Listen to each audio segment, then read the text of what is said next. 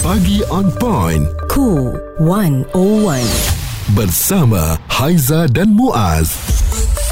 Dan hari ini hari yang cukup istimewa kerana hari ini kita bersama dengan seseorang yang um, cukup kuat dalam menjalankan tanggungjawab beliau mm-hmm. dan uh, saya dengan Haiza begitu dekat sekali dengan Melaka. Betul. Oleh kerana Haiza dia ada sangkut paut dengan Melaka. Ya. Saya hampir boleh Sangkut dikatakan paut? setiap minggu juga pergi Melaka lah untuk bercuti kat sana. Ya, okey dan yang kita masukkan itu adalah tetamu yang uh, special hari ini eksklusif kami bawakan yang Berhormat Datuk Seri Abdul Rauf bin Yusof Ketua Menteri Melaka bersama dengan kita hari ini. Ya Muaz, ada Yep. pelbagai persoalan kita nak berborak dengan Datuk Seri, nak tanya dulu apa khabar Datuk Seri? Semuanya okey Baik, hari baik, ini. baik, baik. Alhamdulillah. Ah, ah. Alhamdulillah Melaka. Ah, Alhamdulillah Tadi. Seri Ucap kata ada sangkut paut dengan Melaka. Betul. Saya tak nak sangkut paut. Saya nak kayu alter paut dengan Melaka. Wow. Ya.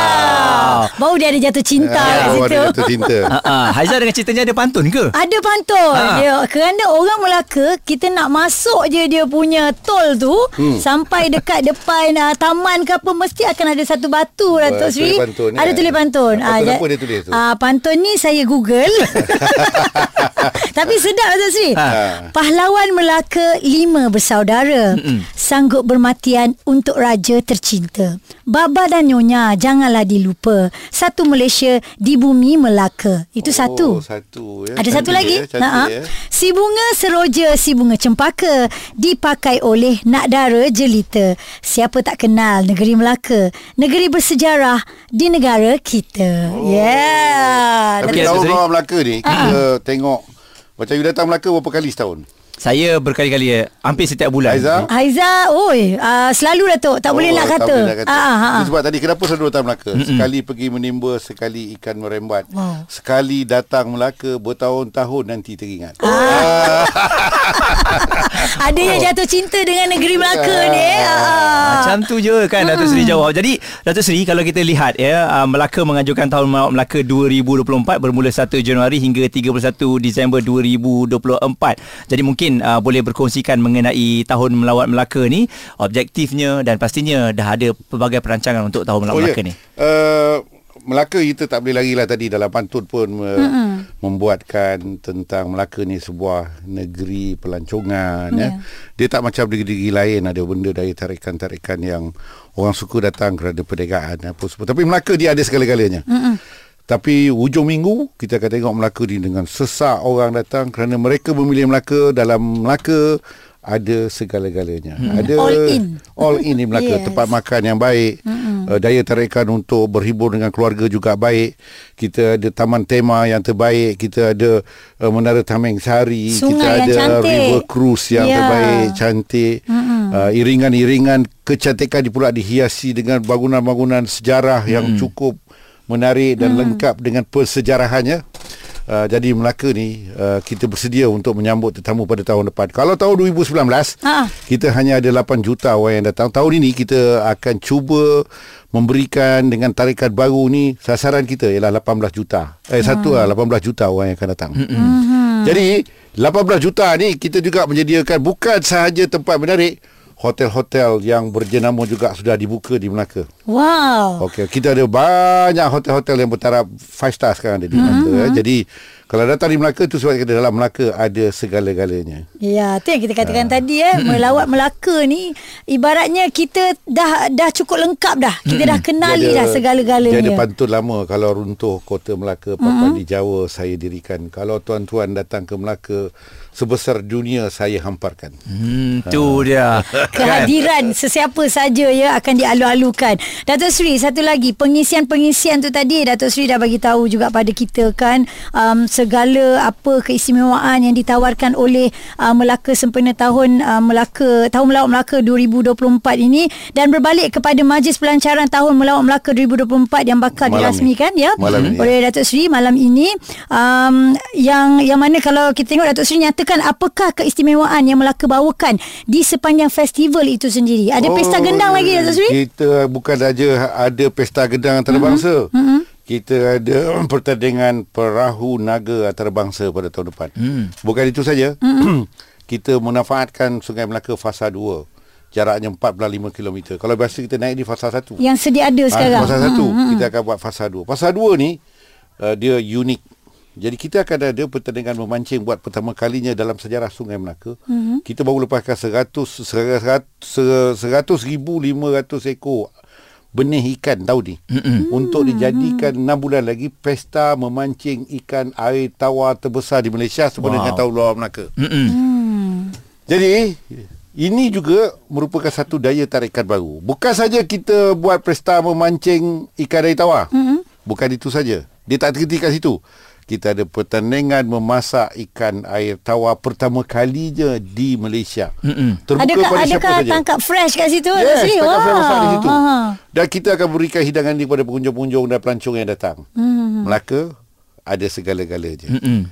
Kalau orang tanya tahun depan apakah tema tahun luar Melaka, orang tanya, mana lagi? Hmm. Orang Melaka akan jawab, Melaka lah. ha, eh. Melaka Simple je lah. eh. Ha. Datuk Seri, saya tertarik dengan slogan bijak laksana tuah, berani laksana jembat. Yes. Ini sesuatu yang saya rasa sangat luar biasa. tu. ya. Sebab selama ini kalau kita membuat kajian tentang persejarahan Melaka memang orang kata Hang Tuah ni hebat. Tak akan Melayu hilang di dunia kata Hang Tuah. Maka Melaka akan cuba mengambil ownership Hang Tuah ini secara rasminya. Kerana apabila saya membuka lembaran baru tentang penyelidikan tentang kajian tentang Hang Tuah. Siapa dia Hang Tuah? Mm-hmm. Hang Tuah bukan saja seorang parlimen yang hebat tetapi mm-hmm. dia juga seorang ulama, anak muda yang hafal Al-Quran sejak usia 12 tahun. Dia juga menggembara ke 14 buah negara sepanjang tempoh menjadi panglima pada Sultan-Sultan Melaka ya. Mm-hmm. Dan akhir sekali Hang Tuah ni cucunya Sultan Alauddin Rakyat Shah tu adalah cucunya menjadi sultan dan beliau telah dihantar ke Okinawa untuk berjumpa dengan Maharaja Cina sebab Okinawa dulu di bawah jajahan Cina. Hmm. Jadi ada sembilan utusan surat yang telah dijumpai oleh penyelidik ini tentang kedatangan Hang Tuah ke negeri Cina. Dan bukan itu saja yang mutakhir dalam penyelidikan uh, pakar-pakar sejarah yang dalamnya ada pakar sejarah pada Universiti Melaya dan juga Universiti Putra datang membentangkan saya bahwa mereka telah terjumpa satu warkah tua di kota Rom Keluarkah tua ini mengatakan bahawa Leonardo da Vinci mm-hmm. yang pelukis terkenal uh, potret Mona Lisa ini Ya. dia bukan seorang pelukis tapi dia juga arkitek yang mm-hmm. yang melakarkan Venice ni telah mengutus surat kepada Hang Tuah sewaktu kunjungan Hang Tuah ke Rom Wow. yang dihantar oleh Sultan Melaka.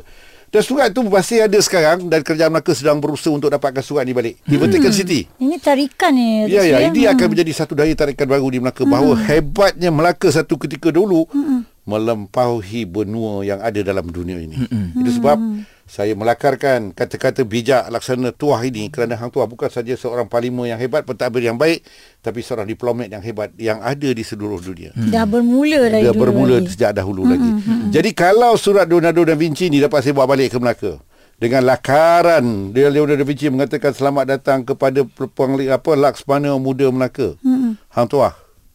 Ini akan jadi satu daya tarikan baru di Melaka. Sejarah juga ni Datuk Sri. Hmm. Sejarah Melaka akan ada restructuring balik. Ya. Sebab apa kita tidak dapat dulu artifak-artifak yang menyokong kepada kekuatan uh, Kesultanan Melayu Melaka dan juga kekuatan bangsa kita. Kalau kita dapat balik buat ini maka kita akan melihat semula.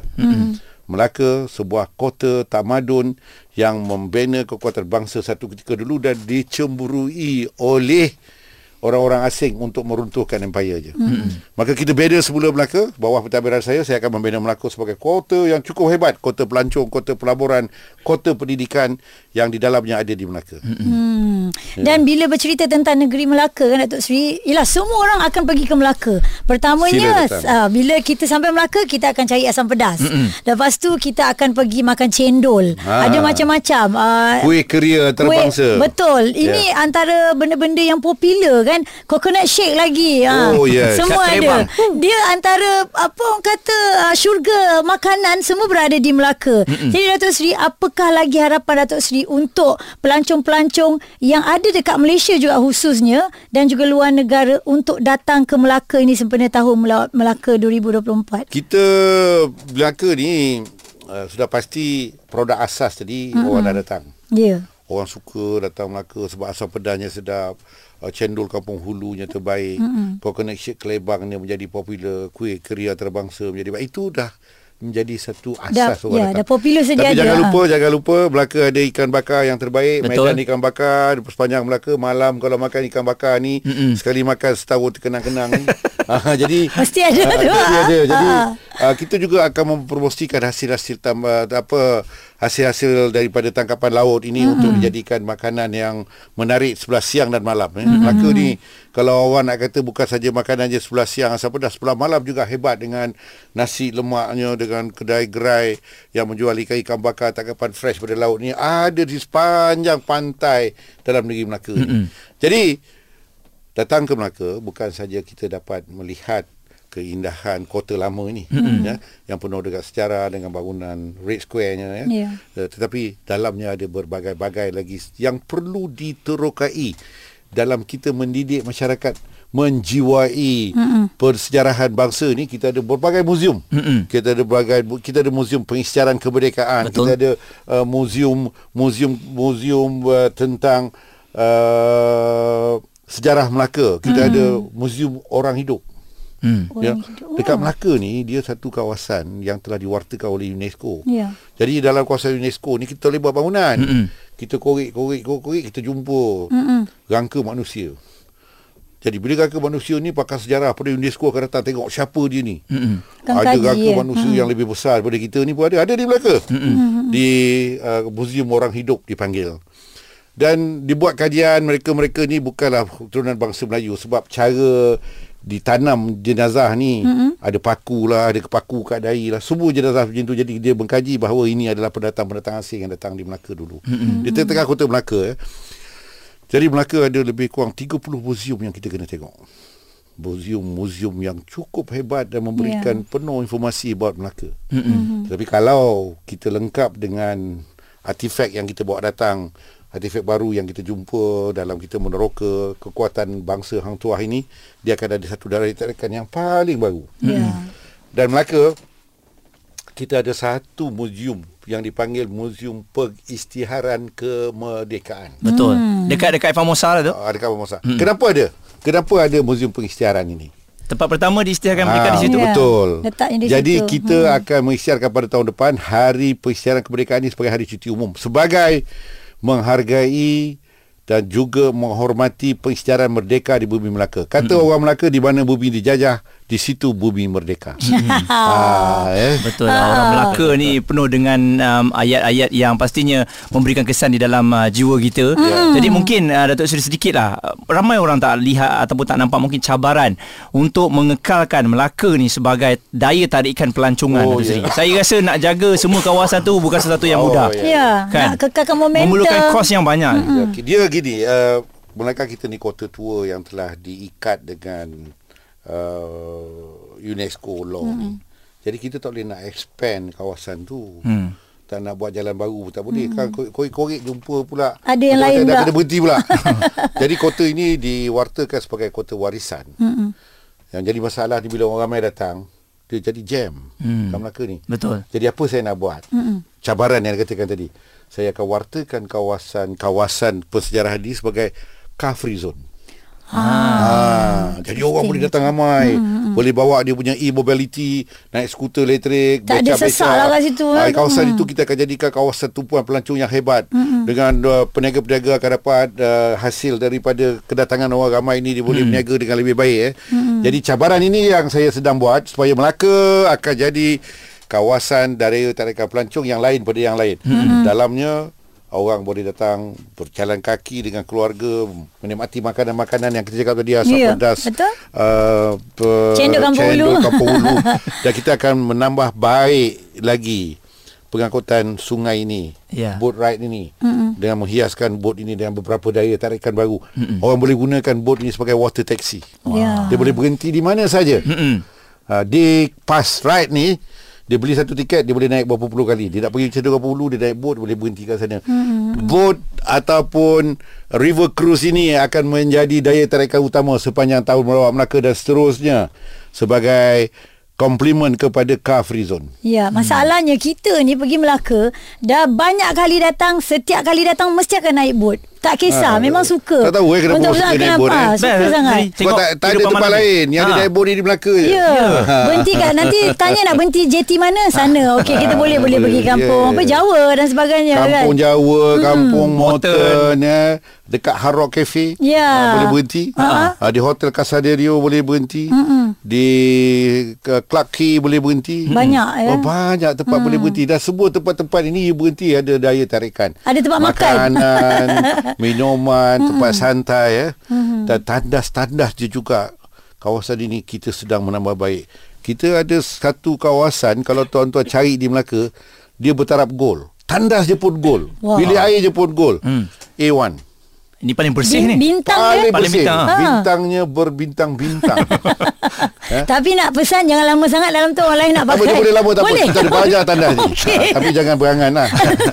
Jadi kalau datang di Melaka bukan Ha. saja daya tarikan tempat makan dia baik, Hmm. tandasnya juga terbaik. Ha, jadi kita mengawal selia uh, kemudahan ini supaya orang datang Melaka ni ada pelbagai daya tarikan bukan saja makanan, minuman, kawasan uh, maklumat tentang persejarahan Hmm. tapi kemudahan asas tandas juga kita sedang menambah baik dan ada dua tiga tandas yang telah pun di dinaikkan taraf sebagai taraf gold. Okey. Ada di Melaka. Special eh. Dia kalau orang nak tahu datang Melaka pergi dekat tandas dekat kawasan Stadhurst ataupun kawasan Red Square ni, mm-hmm. dekat tangga Melaka dekat belakang bawah tu. Mm-hmm.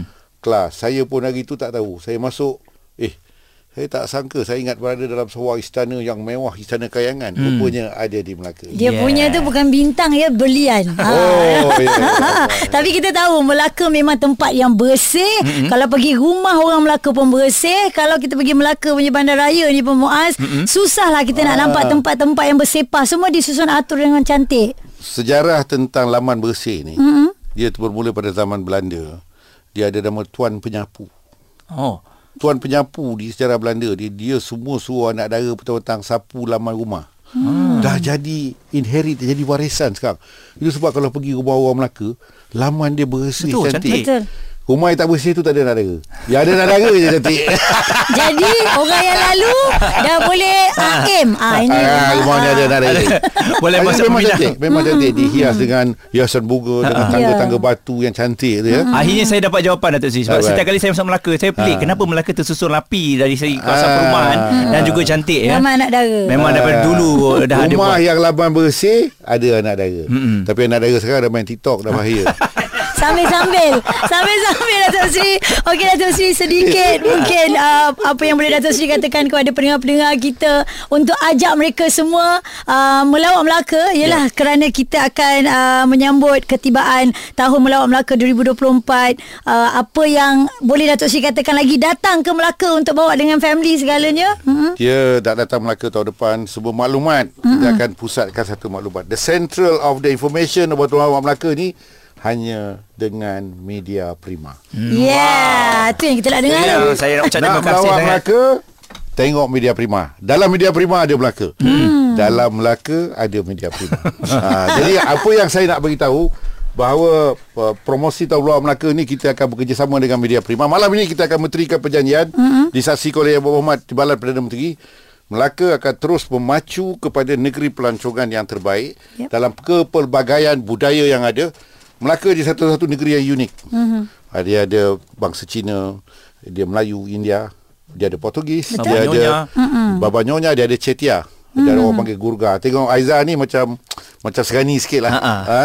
Jadi kalau sikit lah, ada sikit tu. Jadi combination Melaka ni kalau kita nak tengok uh, bahawa segala budaya yang ada di Malaysia ni ada di Melaka. Mm-hmm. Jadi kalau kita nak tengok uh, makanan-makanan yang dihidangkan nanti sempena tahun Melawat Melaka ni ada pelbagai makanan yang boleh dicuba dan dirasa dan menarik ramai orang datang mm. dalam pel- kepelbagaian program yang kita sedang tuan atur. Kita ada nanti uh, pertandingan uh, Dragon Boat mm-hmm. mereka antarabangsa ada di Melaka eh. Kita bukan saja ada Dragon Boat, uh, kita ada nanti kita akan tutup Sungai Melaka Pasar 2 ni sebagai hari memancing yang terbesar di Malaysia sepanjang 4.5 km. eh. Mm-mm. Semua boleh pancing? Semua boleh Sepanjang- pancing datang. Lepas tu bila dia dah mancing, kita ada hadiah menarik. Eh tahun depan Melaka bukan saja menyediakan acara-acara ini.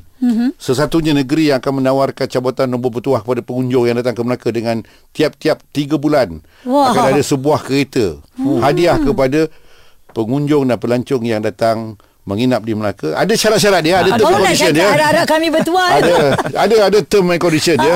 Uh, bersama media prima kita akan buat promosi. Tiap-tiap 3 bulan ada sebuah kereta. Okey. Mana Itu menggalakkan lagi mana untuk orang, ya, ya. Melaka mana lagi Melaka le hmm. Ha, itu dia tagline dia. Mana lagi? Ha ah, Melaka je. Eh Melaka le. Ha. Okey Datuk Seri, itu dia antara um, penjelasan kepada anda semua yang masih terfikir-fikir, tak payah pening kepala, datang saja Melaka. datang Melaka Ya. tempatnya murah orangnya menarik uh, Baik hati. rakyatnya baik hati walaupun bahasanya kasar tetapi mereka punya jiwa yang lembut Betul. untuk meraihkan pelancong orang Melaka ni kalau datang jangan terperanjat dia maki kita dulu Memang. ha? tapi maki itu sebagai keraian meraihkan Ya. kedatangan tetamu Tanda, eh. tanda. Ha, ha. Dia kalau orang Melaka ni diam senyap betul apa masalah aku Ni mesti orang Melaka, bukan orang Melaka ni. Ah, kalau dia bukan orang Melaka. Bukan orang Melaka. Ah, ah. Tapi Datuk Seri sah orang Melaka. Memang. Saya orang Bajik Tanah Saya bangga jadi orang Melaka Dan saya mempunyai visi Untuk memajukan Melaka InsyaAllah Melaka Is going to be the best Yep. Melaka tahun depan Akan menjadi sebuah Melaka Yang menjadi daya tarikan pelancong Dalam dua negara Teroka Melaka Dalam Melaka ada segala-galanya wow. Untuk mengetahui lebih lanjut Bersama dengan Media Media Prima Untuk mengenali Melaka Dengan jauh lebih hebat lagi Hmm, kita itu memilih Media Prima. From east to the west, Media Prima still the best. Yeah. Itu dia Ketua Menteri Melaka Yang Amat Berhormat Datuk Seri Abdul Rauf bin Yusof yang telah memberikan penerangan kepada kami. Ingat Muaz, nak ke mana tu? Mana lagi? Melaka Perbualan menyeluruh bersama Haiza dan Muaz. Pagi on point, cool 101. Semasa dan social.